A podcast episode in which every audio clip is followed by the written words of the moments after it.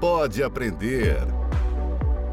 O Pode Aprender é o seu espaço para debater temas importantes para a educação básica brasileira.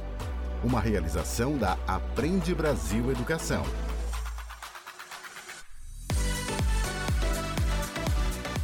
Olá, eu sou a Danae Búbalo e este é o Pode Aprender, o nosso bate-papo qualificado sobre a educação básica brasileira. Continue aí com a sua rotina, dando conta do seu dia a dia, enquanto acompanha mais um episódio cheio de boas ideias e muito aprendizado. Vamos juntos? Então eu sempre digo que para compreender você se prende ao texto, para interpretar você extrapola o texto. E aí, eh, quando a gente fala sobre isso, é óbvio que para interpretar, né, que é o passo de extrapolar o texto, você tem que passar pela compreensão. Então a compreensão ela está dentro dos dois processos. Só que no segundo processo, que é de interpretação, você precisa sair um pouco mais do texto e ir para o mundo real. As pessoas dizem assim, ah, mas é que o povo brasileiro não lê. É, depende, né? Você está falando do quê? De leitura de modo geral ou de leitura de qualidade? Tem uma grande diferença, porque hoje nunca se leu tanto na vida quanto hoje. Porque a internet é leitura o tempo todo, você está lendo várias coisas. Agora, a qualidade do que se lê, aí são outros 500.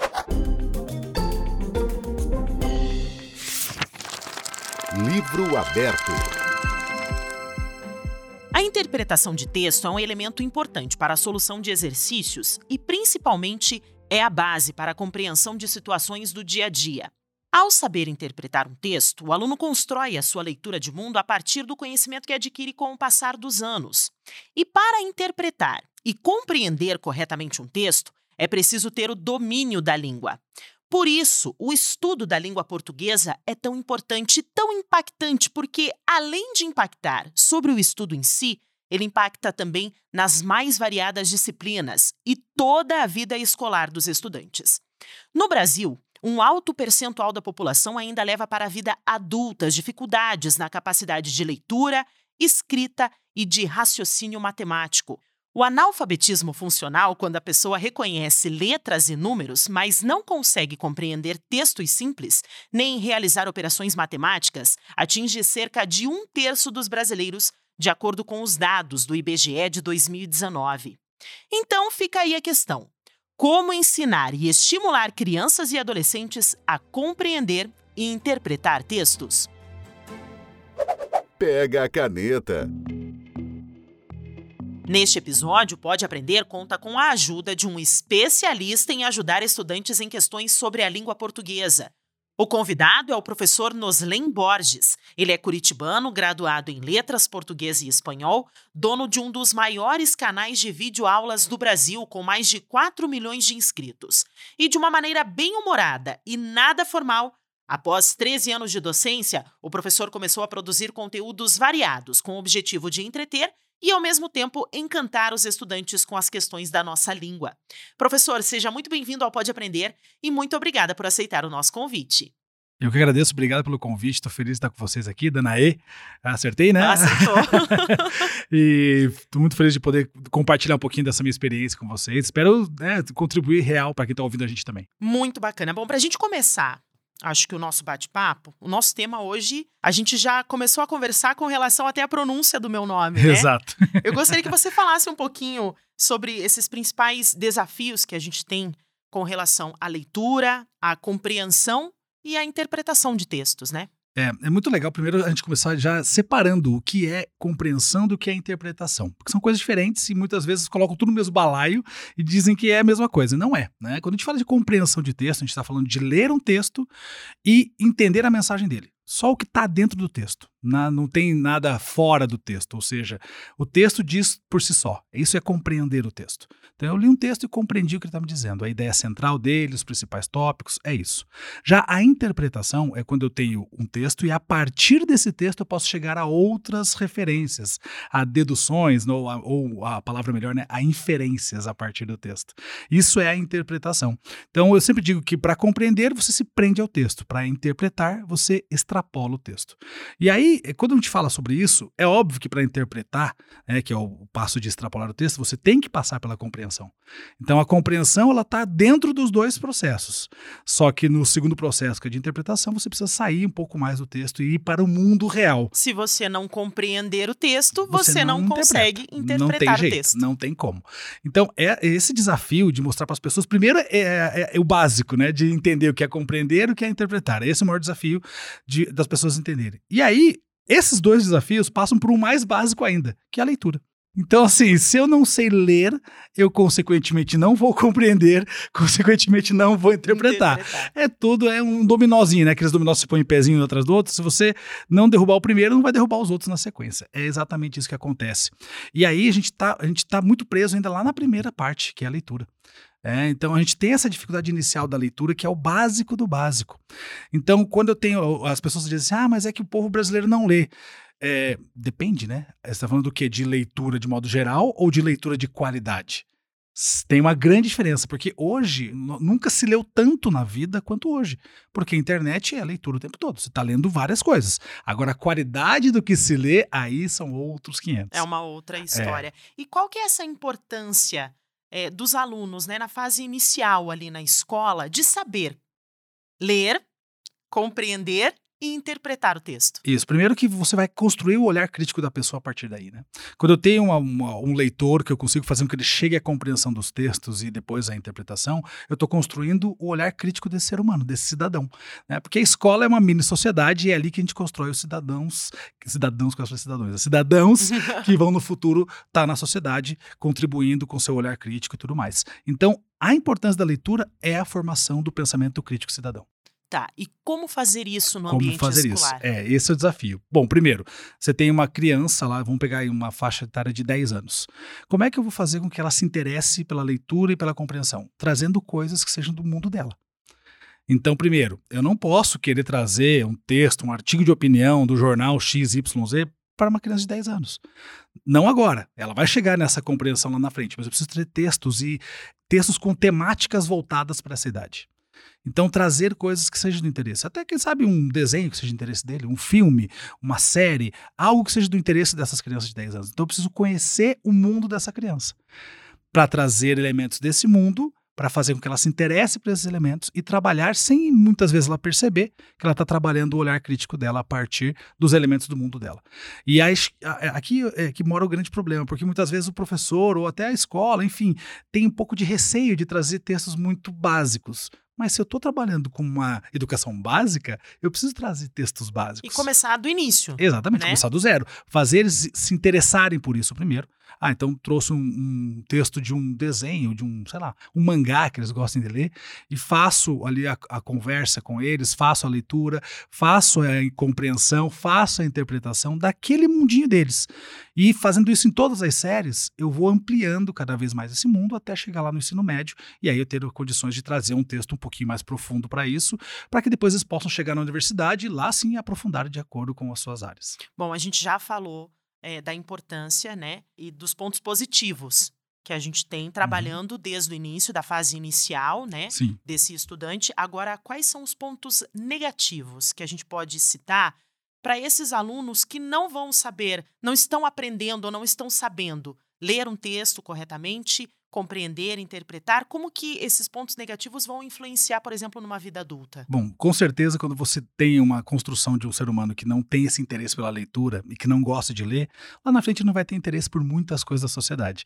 E aí a gente não vai ter contribuição desse ser humano para a sociedade e a gente vai ter uma sociedade é, muito dispara em relação a até a participação mesmo do cidadão na sociedade.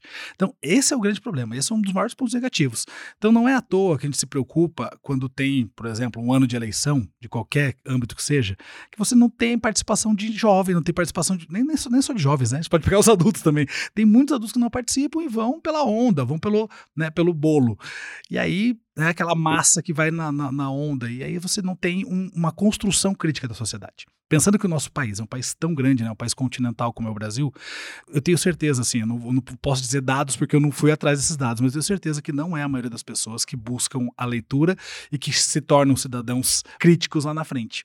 Então, é, essa construção do cidadão crítico é difícil. E aí, quando você não tem a leitura, com certeza vai impactar lá na frente. Então, o maior ponto negativo é não ter um cidadão participativo da sociedade. Perfeito. Bom, vamos sair um pouquinho do assunto, ah, o estudo da língua portuguesa. Até porque a leitura, a compreensão, como a gente está falando, a interpretação, não está baseado somente nesse tema, né? uhum, né? Sim. Está é, é ligado vida. à vida de forma em geral e também nas outras disciplinas, né? Sim. Como que os outros professores também podem trabalhar com os alunos Bom, na le sala legal. de aula? É, essa, essa, é uma pergunta que eu sempre ouço, né? Ah, como é que eu posso, eu sou professor de ciências, como é que eu vou utilizar para trabalhar? Bom, justamente. É, trazendo os textos de ciência e fazendo as suas discussões dentro dessa realidade. É, é, é o jeito mais fácil, no, no, fim das contas.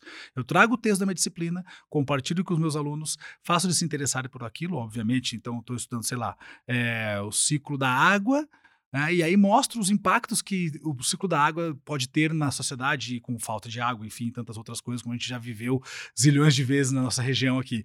Então, é trazer essa discussão dentro da sua própria disciplina. Você está incentivando a leitura, porque é aquilo que eu falei, hoje a gente lê muito. É, mas você, professor, tem a função de trazer uma leitura de qualidade, para o seu aluno. E quando você traz a leitura de qualidade dentro da sua disciplina, você também está ajudando em todo o âmbito, não só na língua portuguesa, mas em todo o âmbito do, do aluno. E aí você consegue trabalhar também, de certa forma, essa leitura, compreensão, interpretação e também o olhar crítico sobre a sua disciplina. Então, no fim das contas, todo mundo está trabalhando com leitura, compreensão e interpretação. Ah, mas a matemática é um monte de número e a linguagem matemática é diferente. Era isso que esse ponto que eu ia chegar, porque é preciso você ter uma interpretação dos números e saber chegar Exato. no cálculo matemático. Exatamente. Por exemplo, você pega gráficos com porcentagem, a porcentagem ela nos diz muito sobre algumas coisas, dependendo do gráfico que você tiver. Então, saber fazer essa leitura, que é uma leitura que, querendo ou não, é uma leitura verbal e não verbal, porque trabalha com a imagem do gráfico, com os números e também com algumas informações, essa discussão em cima de um gráfico é sensacional. Não é à toa que depois chega nos vestibulares, no Enem da vida, tem um monte de texto com gráfico, com infográfico lá. Então, assim, é, é básico para que você possa também utilizar isso trabalhar a leitura, compreensão e interpretação dentro da matemática, e depois lá no ensino médio com física, química, enfim. Então, os números também nos dizem muita coisa.